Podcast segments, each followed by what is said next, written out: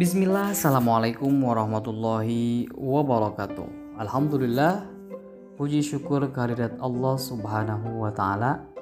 Salawat beserta salam semoga dilimpah curahkan kepada baginda Nabi Muhammad sallallahu alaihi wasallam. Sahabatku sekalian yang senantiasa dirahmati oleh Allah subhanahu wa ta'ala Yuk kita kembali ngopi Ngobrol penuh inspirasi dan motivasi sebuah obrolan yang berisi tentang nasihat, renungan, ataupun informasi yang mudah-mudahan bisa bermanfaat buat kita semua, layaknya secangkir kopi yang seduhan hangatnya dapat memberikan keteduhan, ketenangan, dan kehangatan agar menjadi inspirasi, motivasi, dan semangat dalam menjalani hari-hari yang penuh tantangan. Baik sahabatku sekalian, tema ngopi pada kesempatan ini adalah memaafkan membahagiakan hidup.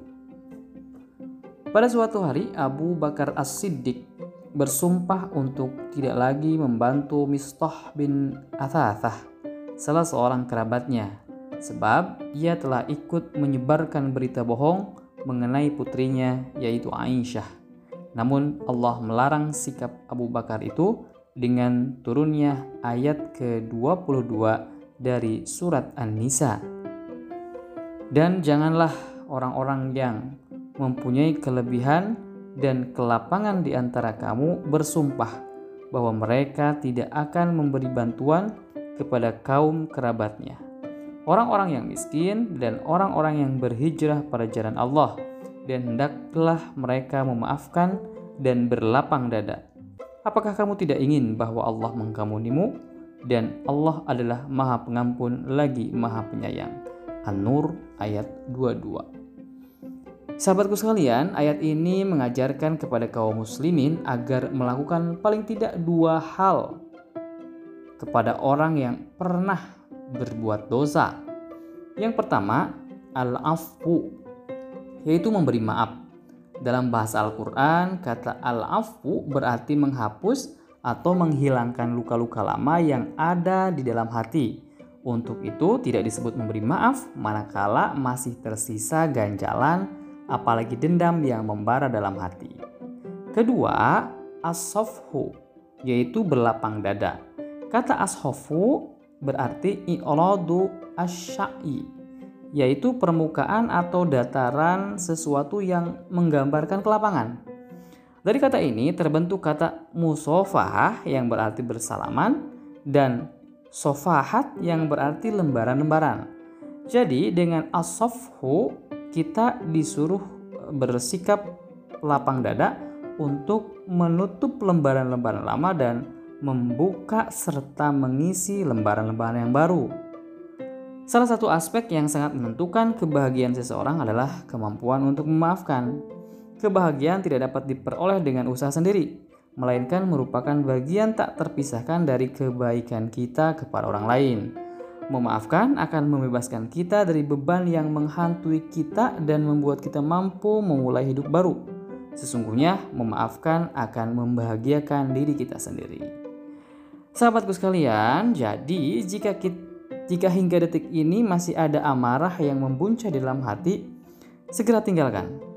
Bangun keyakinan dalam hati bahwa kemarahan balas dendam, dan sejenisnya itu tidak membahagiakan. Mereka adalah sebab bagi ketidakbahagiaan.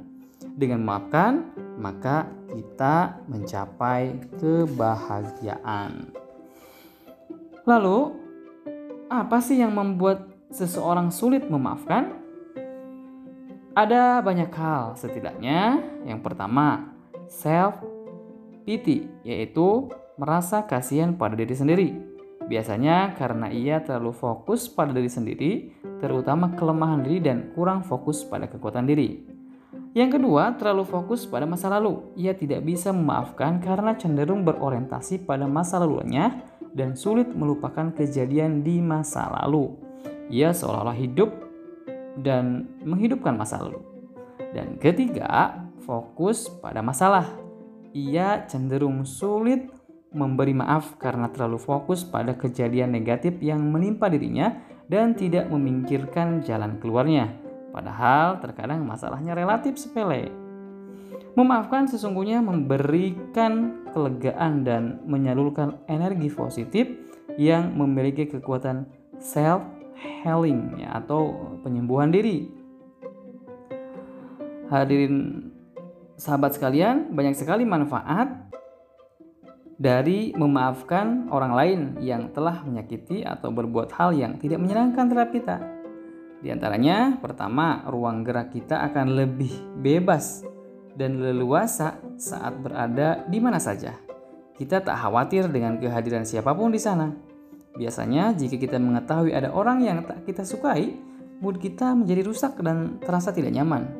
Bukan begitu? Nah, daripada hati dan mood kita sendiri yang repot, mendingan kita maafkan. Kedua, citra diri kita tak akan buruk di mata orang lain karena hampir tak pernah ada masalah dengan orang lain. Justru senyuman dan wajah teduh yang penuh sifat pemaaf akan semakin mempercantik citra kita. Memaafkan belum tentu menyelesaikan masalah, tapi dapat meminimalkan berbagai dampak buruk yang dapat diakibatkan oleh sebuah konflik. Ketiga, tidak membatasi hubungan silaturahmi, rezeki jadi tak terhambat. Mengapa? Karena dengan menjaga hubungan baik dengan banyak orang akan membuka pintu kesempatan dalam berbagai hal lebih banyak lagi. Artinya, kita semakin banyak relasi sehingga berpeluang untuk mendapatkan rezeki yang lebih besar. Dan yang keempat, dengan memaafkan orang lain juga akan meringankan beban sikap mereka sehingga tak selalu berada dalam posisi yang bersalah. Jadi, jika kita ingin masa depan yang positif, menyenangkan, berprestasi, bernilai dan bermanfaat bagi banyak orang, pastikan kita melangkah keluar dari masa lalu yang menyedihkan, yang membuat kita marah dan sulit memaafkan menuju masa kini yang menyenangkan. Baik sahabatku sekalian, sekian dulu ngopi pada kesempatan kali ini. Wallahu alam, sampai ketemu di kesempatan ngopi berikutnya. Wassalamualaikum warahmatullahi wabarakatuh.